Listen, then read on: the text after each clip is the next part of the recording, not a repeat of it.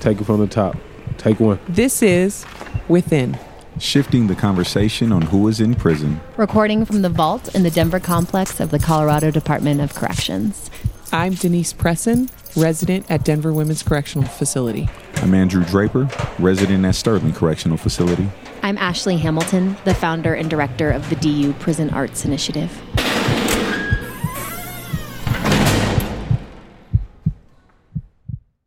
Here at Within, as we work to shift the conversation on who is in prison, we've asked our guests and our hosts to freely share their perspective. The opinions expressed in this podcast are strictly those of the person who gave them.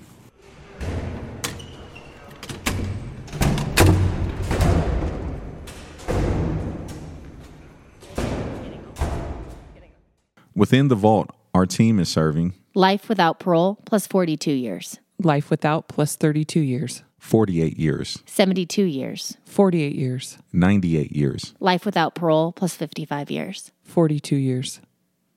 Having so many members of our team serving long or life sentences, that's why we needed to cover the heaviness of this subject. Creating these next two episodes about dying in prison were the hardest part of our season one of Within. because I don't I don't believe that many people know or even recognize that people die in prison and They they, die die, alone. alone. Yes. Right? They die alone, no family, no one there. And the majority of them who die don't have life sentences. They're here for a short period of time and they may be thinking they're getting out, but they die. We wanted to start off this episode, Groundskeeper, by talking with Damon Davis, a resident at DRDC who is serving a life sentence plus 480 years and likely will spend the rest of his life in prison. But he's also an offender care assistant, an OCA at DRDC, where he walks people through dying in prison constantly. Damon Davis is from St. Louis, Missouri. He is 43 years old and has been inside for 20 years. He's published a nonfiction book called Voices in the Cellar. He loves to write and is a motivational speaker to other incarcerated men.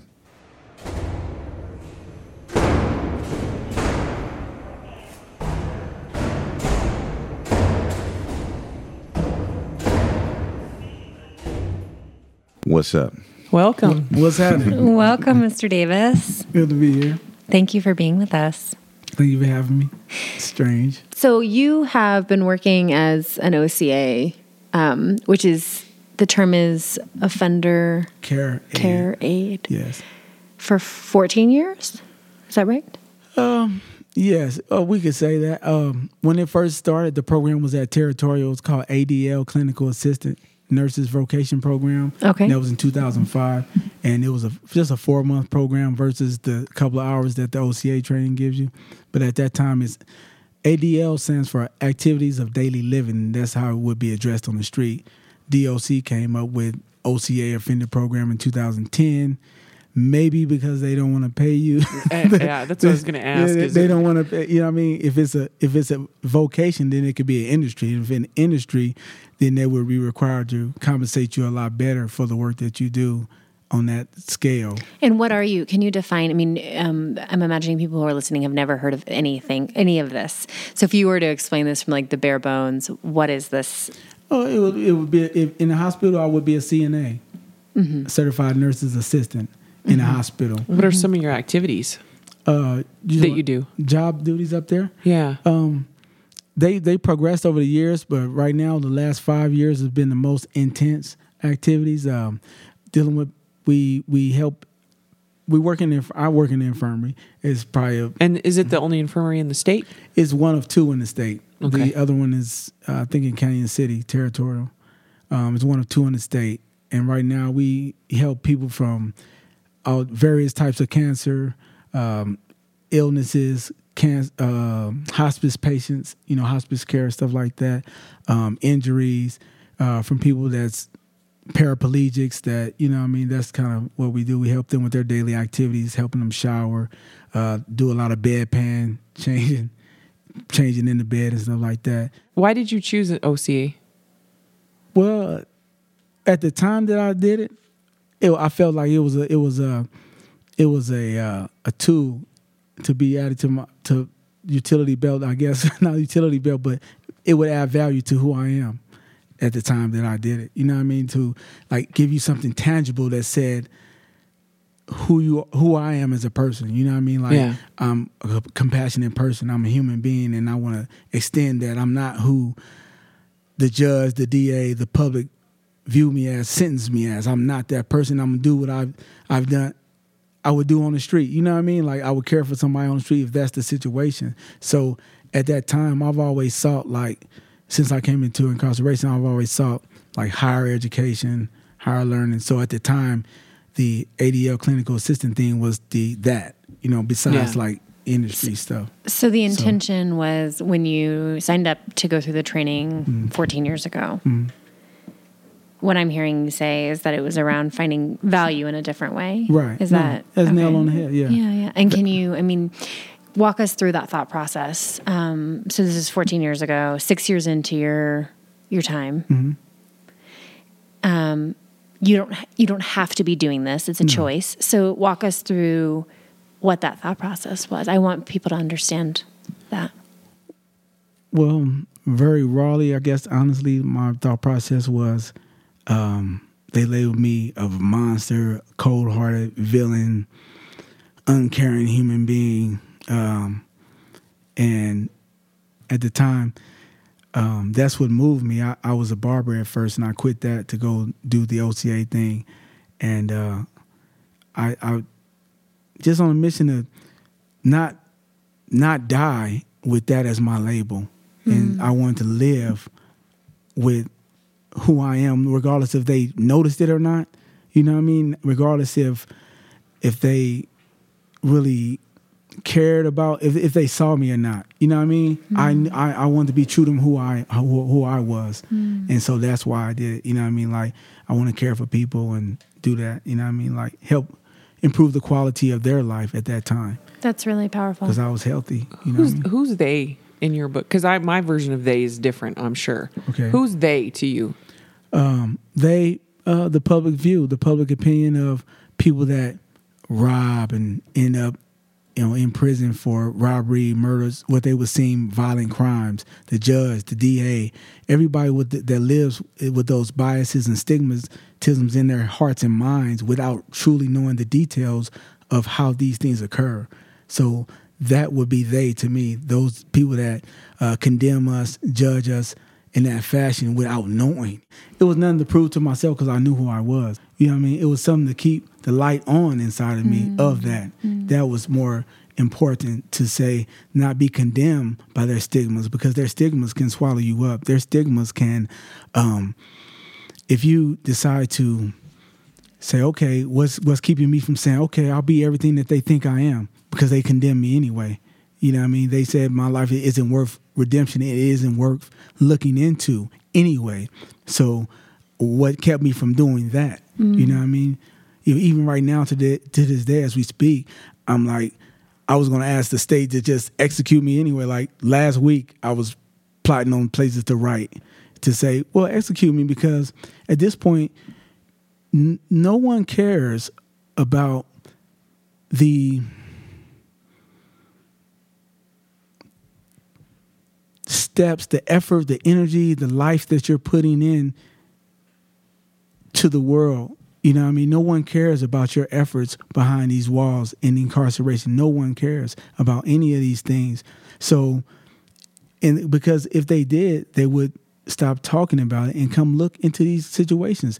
How does a person go from Olympic prospect to life plus 480 years in jail? So, and no one even batted an eye of like that's kind of uh, you know extra. That's that's a little much. Like what's going on here? He's not a serial killer. He, that's more time than Jeffrey Dahmer. That's more time than Helter Skelter, Charles Manson. That's more that's more time than any other people you can name, except for most recently getting convicted and sentenced. But any other people you can name in, in the past twenty years or thirty years of, of serial killers. So why does this person have this much time? So I felt that they condemned me and I'm not I just I didn't I wanted to combat those emotions that came with that. I wanted to combat the disparity, the sadness, the anger, um, the hopelessness that came with that. And only way to do that is to move forward and to do things that help other people, to do things that show who you truly are in the inside. So that's the only way that you can combat what they think, even if they don't see it. So to create some kind of legacy of that. So if the people in the penitentiary are the only ones that see you, then if I die in 20 or 30 years, they won't say, oh, he was this heartless uh, ball of uh, negative energy, this he created chaos everywhere he went type of thing. And so, yeah, you know, your story would still go down history as you never existed. So, um,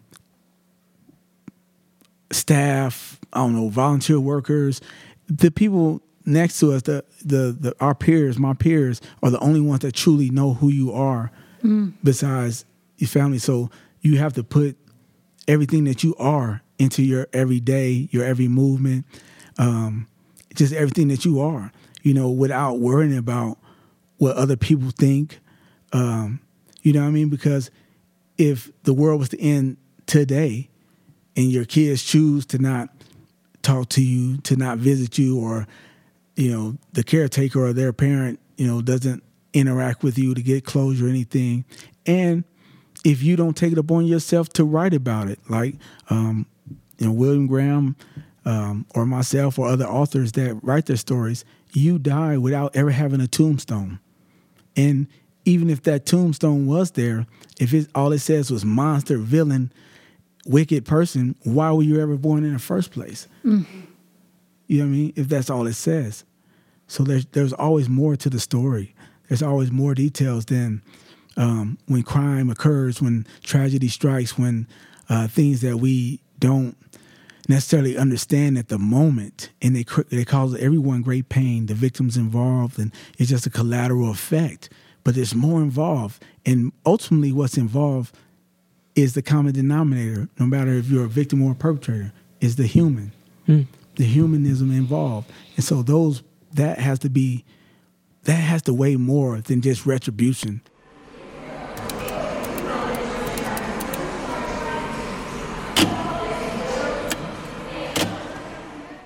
you know, being in prison for 20 years and seeing people come and go, of course you come across people that you've seen in the past, right?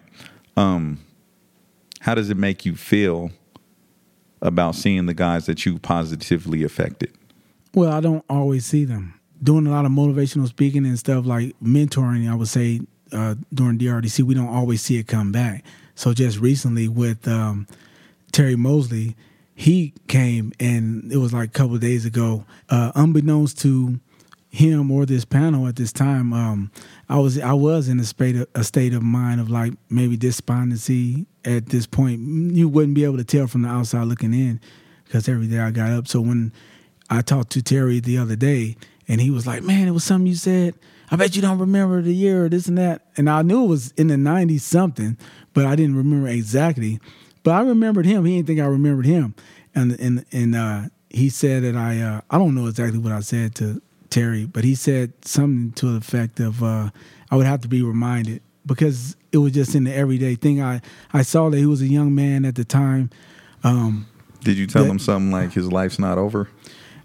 it was something along the effects of I know that it gave him a lot of time, maybe a life sentence at the time, and I just saw something on him, something resonated with his spirit, and I just wanted to tell him that it's not over. You know, what I mean, still fight.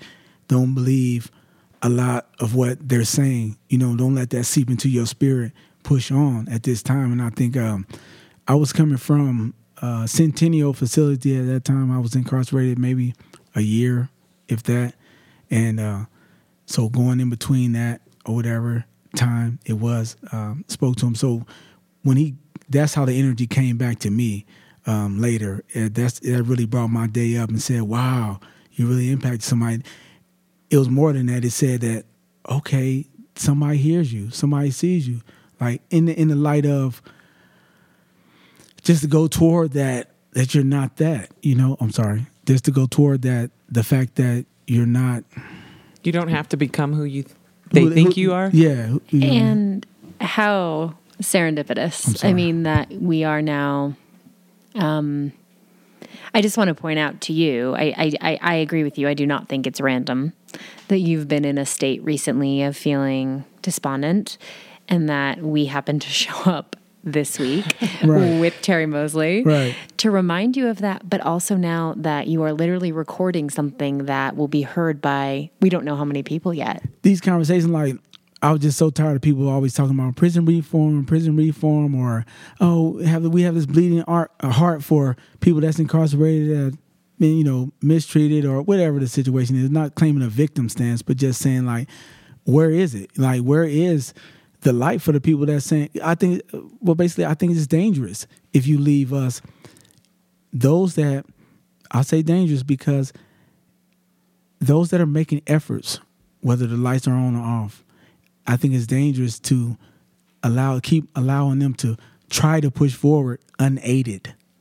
This program, this platform aids us because the further you allow these per- people to go, and they're going on their own volition. No one told William S. Graham to write as many books as he's written. You know, no one to publish as many books as he's published. No one told me to um, change or to you know walk in this light. I did it of my own volition, and when we're walking in, in these tunnels and in this darkness and we're steady pushing through with the light that only we hold inside of our hearts and our mm. minds, it's dangerous to leave us unaided because eventually, if you put, if something is growing in it out of a toxic environment and it's bearing fruit, and then somebody just looks at it like it's nothing, like that's not a miracle, that's not hmm. something to be acknowledged, or they just it'll eventually somebody will just cut it off, Yeah. or and it'll uh, it'll be like it's never never was there. So I think that's dangerous because so for us that means say you soak in this environment either either that plant life whatever that's there is going to soak up nutrients from that environment so it can grow fruit or that environment is going to consume it and intoxicate it and kill it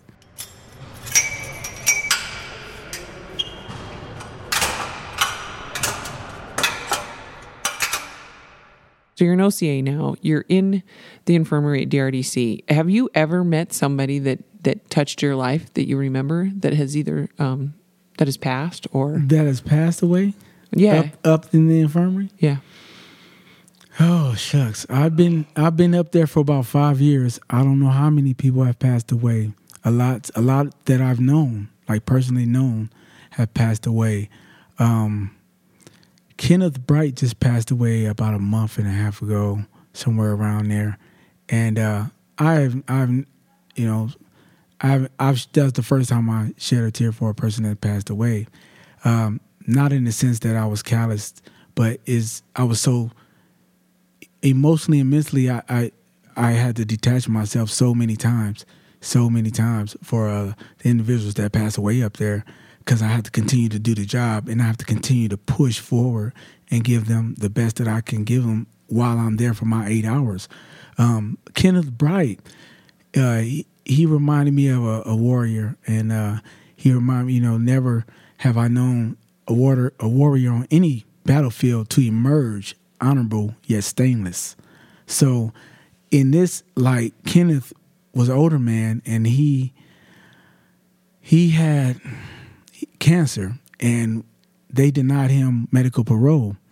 They denied him medical parole, and uh, so he would see his last days amongst us in incarceration. Um, so when he passed, he was always fighting though. He was always moved. like he he refused to lay down. And when he was like, man, he would even get delirious and he just start getting busy. You know what I mean? And this was like in the you're like I- stay in your bed right, right. So and then you know we didn't want to contain him because it's you know it's still life. He's still fighting. You know what I mean? Mm. Um, they allowed his sister for the first time to stay. Anybody for the first time to stay overnight with that person. Wow. Wow, the that's whole progressive. Time. Yes, you mm-hmm. know what I'm saying. So mm-hmm. the whole time that he was there, he he he always on his worst days he was still he would buy candy and cakes and I just how to make people smile, man. He give people stuff and just he remind me of how I felt this whole time in incarceration. Despite your circumstances or your condition, you still push forward and give your light. You still give that out. You push it no matter what, and you, and that gives you peace. I'm just imagining someone passing away for whatever reason um, in prison who doesn't necessarily have a lot of family or any family coming to visit, and that the last people they're interacting with are these OCAs. Right. What are those interactions like? I mean, this person's leaving the world and they're leaving the world inside, Right. and yet this is a job that you have, like you said, that you. You know, you have to show up again the next day. Um, I don't know. Yeah, I'm curious. What? Well, um, those interactions are are all all different in with each one because um, they they do die in a dark room, and nine point five out of times you're not with family, meaning the Kenneth Bright's situation was unique in itself. The other times you're with us, the OCAs, um, where the last hand felt the last piece of warmth or familiarity to that person. Um, they're strangers at that point, depending, you know, even if we've been taking care of them for a while, I'm still a stranger compared to their family member or the journey of, you know, the details of the journey of their life. I'm still a, um, a stranger. So in my mind, spiritually, um, I would just say physically, spiritually, when I'm there, I just I try to embody a person that loved them their whole life or cared about them their whole life. I try to embody it for that moment. Even if it's awkward, if guy just wants to hold your hand and you like, man, you know, he ain't had a bath in a week or you know, something like that. But it isn't like, you know, we bathe them and stuff, but you just you just hold their hand and, and they'll- might say pray with them. And I'm like man I'm not really religious but I'll I'll, I'll pray or thank you. Um it's just it's just it's real um it's a trip and it's a little heavier for me and because of the sins I have I often look at the beds in there and the rooms. I often look at them like well maybe one day I mean, it's a possibility one day that I would be in these beds. I don't know what's going on in my body at this point that may yield cancer or may yield a, um, spontaneous passing or death. You know what I mean? So uh, I try to give them the most comfort that they could ever feel mentally or spiritually, even if they, even if they've given up, because a lot of people give up, you know, before their time, and it causes their health to go down faster than it would if their attitude was different. But I have to meet them where they are at that point and say, okay, man, all right, I get it. You're ready. You're prepared.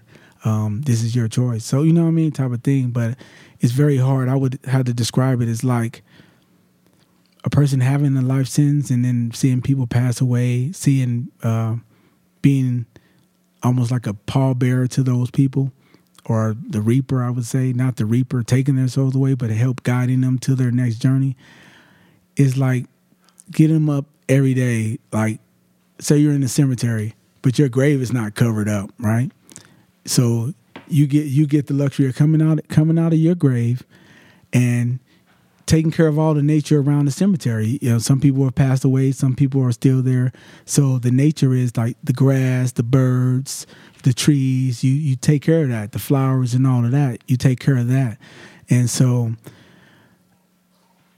you want to you know keep that good energy. You want to keep it nice for when it's your time. So the infirmary for me represents the my cell represents my grave, and I get out, and the infirmary represents the graveyard to where I'm the caretaker, and you just try to make it as pleasant, even though it's a cemetery, as pleasant as it can be.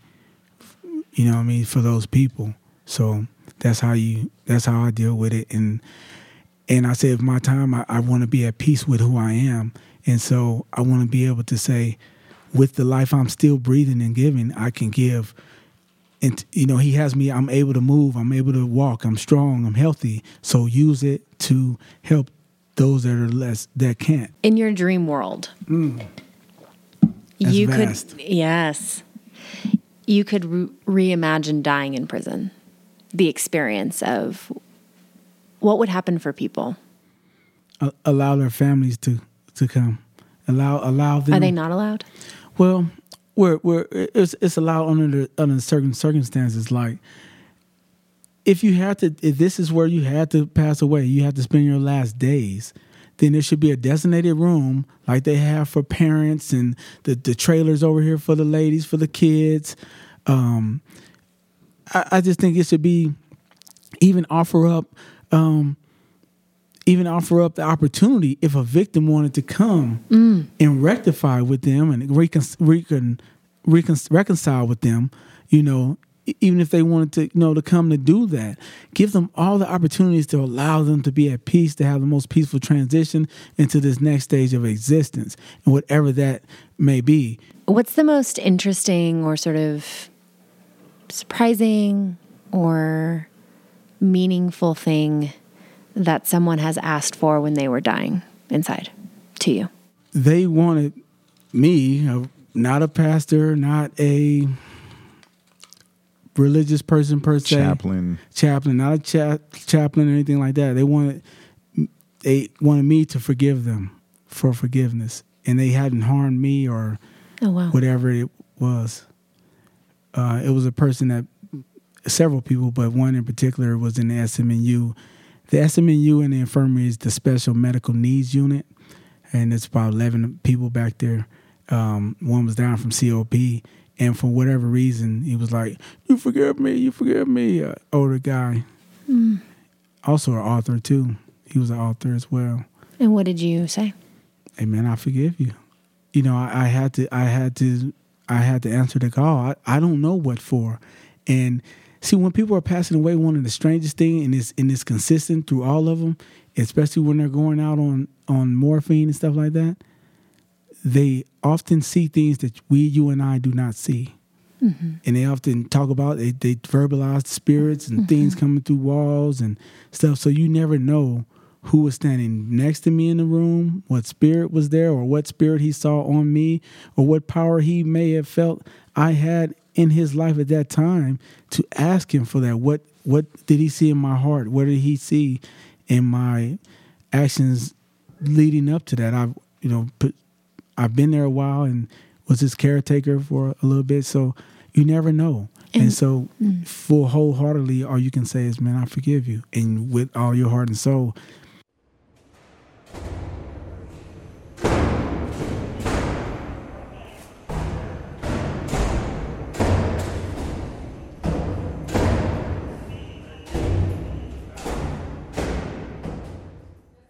After Damon left the vault, our resident poet, William S. Graham, who's also a friend and colleague of Damon's, encouraged him to come back and read one of his poems on the air.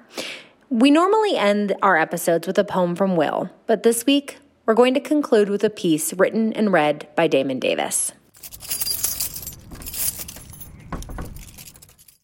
And then we also invited you back to read a poem. Can you tell us the name? Oh, yeah, blame it on blame it on Will. Well, you know, dear creative director, I had some, um, I had something in mind. Uh, it was another poem initially from uh, my second book, and he preferred, he recommended that I read uh, Body Bag, sorta. It's called Body Bag slash Flatline. Um, so, like, to get the before I read it, I would like you all to, um, if you can, close your eyes to imagine that you're inside your body, paralyzed. You can't speak, you can't move, but you can hear faint sounds around you, and you can sort of feel, but not in a pain sort of way, like a numb feeling. And your body's placed in this bag, zipped up from the outside. So, I was asked to, in my mind, to uh, explain this one day. So, this experience, this uh, whole journey,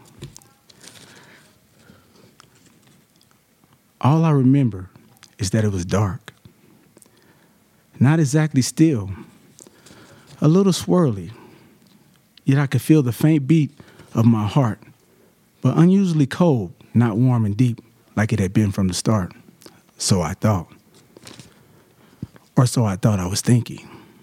Though it was sort of hard to concentrate over this distinguished sound of unfamiliar's beeping. Beep.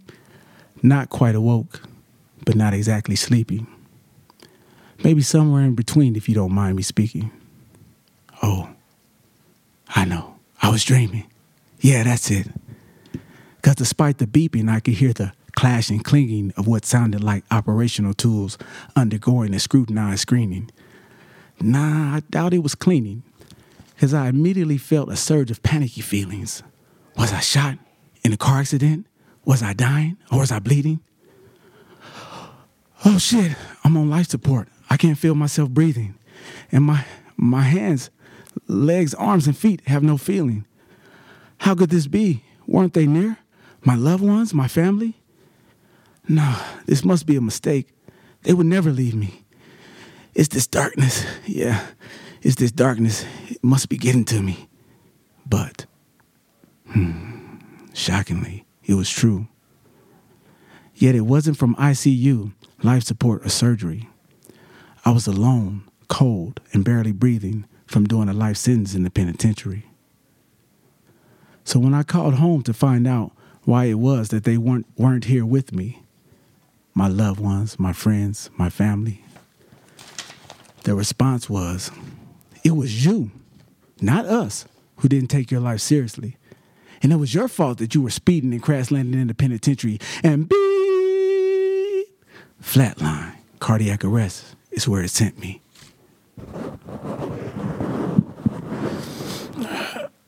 Where, where the hell am I? Like everyone else, you've made mistakes. You've lived an imperfect life. How's that? I was only 23 when you decided what the rest of my life would be. Yes, I see. You wanted mercy. Like you should be treated as a child who stole candy at age three. Well, not exactly. But don't you see? If there is still breath in my lungs, wouldn't you do all that you possibly could to save me? Especially if my heart was good, I made the changes and I asked for forgiveness. Hey, I'm not the one for comparisons, but uh, didn't God forgive Moses, who struck a man down? Now, I can't imagine that that was the best of all his decisions. Yet, he was chosen to lead the people out of perdition into the land of their redemption. The greater the mistake, the greater the lesson, the greater the shared wisdom. But you, I would torture you as long as you are still living. Wow. Is there no mercy or forgiveness for the ones who are still giving? Wait, what did, what did Jesus say to the shepherd of the, of the 99 sheep, but the one was still missing? No, no, wait, wait. Uh... Sirens blare in the distance.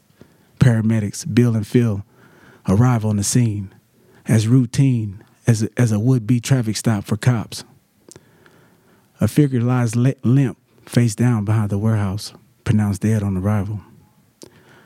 Without a break in conversation, Bill and Phil never looked down, as if their limbs were operating on cruise control. They placed the figure in the dark in the black bag. Zip, doosh, doosh. The ambulance door shut. Start the paperwork. Mm, so who do we have here? Mm, I don't know. Some perp, some jerk, flirting, supposedly flirting with some with the wrong guy's girl. Yeah, karma's a bitch. I wouldn't mess with her. Yeah, yeah, you really never can tell in this world. Come on, Bill, let's get this guy loaded on the gurney and down to the morgue. What the hell? Did you hear that, Phil? Hear what? That sound. Hey, stop the van. Open the bag. They said this guy was dead. Man, man, just grab the IV. Maybe this guy has a family. Does it really matter? Well, only if he's a part of your family. Real funny. No one told this guy to rob those people and try to take all their money. I assure you, he's not. My family humanity would never honor such an unethical being. Just just get the IV. Hey, hey man, the zipper's stuck. What? I can't get the bag open. It's as if something's holding it from the inside. Well, man, cut it open. This guy's still alive. I'm trying, I'm trying. Poof. A bright flash of light. I can hear a person speaking as if their voice is muffled by dirt or tape or someone else's hand. I can't breathe. S- steady. Steady. Wake up! The zipper gave way to the bag, and it was me. Alive, barely breathing, a faint light wandering around the cemetery speaking. Loss and grief, a thief unbeaten, a virus sent to weaken the heart of the strengthened, a pot so sweetened. It's likened to misery and vulnerability. Just ask the people closest to me. Better yet, those who are estranged from me. No worries, I'll pay my bounty. The reaper gets all that's owed to him eventually. Pain everlasting while you're living, and hellfire possibly when you leave. It's all a part of the plan if you ask me.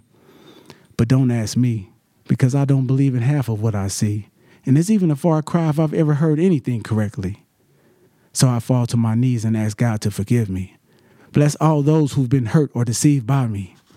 The rest is a blur, so I just keep on living as I attempt to convert my arrogance into giving without, without losing confidence in who I am and the life I'm given. The warrior must cut ties with anything that weakens the fighting spirit. But what's the use in all this fighting if at every turn they want me to lay down my weaponry? Me, in each environment, I operate differently. Strangely enough, they don't want me to relinquish what I believe. They could care less about my rusty armor. Robert Fisher. Yes, it's it's best that I remain a fisher of men, divide the bounty, then specialize in absconding, not likely karma, dharma malfunctioning, grieving the loss most definitely, if I were to let external extremities internally affect me, respect me. Loss and grief, the nature of the beast, lay it at his feet, keep stepping, put your faith in the, in the power of a higher entity, holy divinity. Dear Lord, forgive me.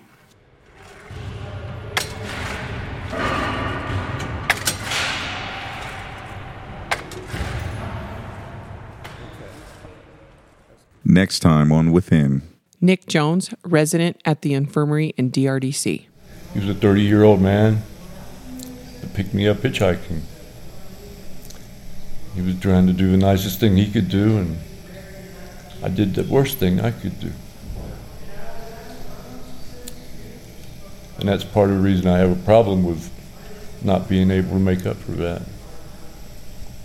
Because we were at the extremes of that. He was doing the best he could do, and I was doing the worst I could do. We wanted to include more voices from incarcerated folks across the state of Colorado. So we started a newsletter. It's called Reverberations from Within. If you're interested in reading it or in sending pieces of writing into it, visit our website at thisiswithin.com. If you're incarcerated in the state of Colorado and you want to submit material to our newsletter, please speak to your programs manager in your facility. Within is a collaborative production between the University of Denver Prison Arts Initiative and the Colorado Department of Corrections. Our hosts are Denise Presson, resident of Denver Women's Correctional Facility, Andrew Draper, resident of Sterling Correctional Facility, and executive producer and DU PAI founder and director Ashley Hamilton. Within is produced by Caroline Sheehan. Associate producers are Michael J. Clifton and Sarah Berry, both of whom are incarcerated. Mr. William S. Graham is our resident poet as well as a resident of the Denver Reception and Diagnostic Center media production and creative support by Angel Lopez and Chuck Martinez, both of whom are residents of Sterling Correctional Facility. Our newspaper liaison is Terry Mosley Jr., who is also a resident of Sterling Correctional Facility. Sound engineering and editing by Jonathan Howard. Full episode details, resources, and additional content, including how to subscribe to our podcast and newsletter, Reverberations from Within, is located on our website at thisiswithin.com. Hey, let's go! Lock down!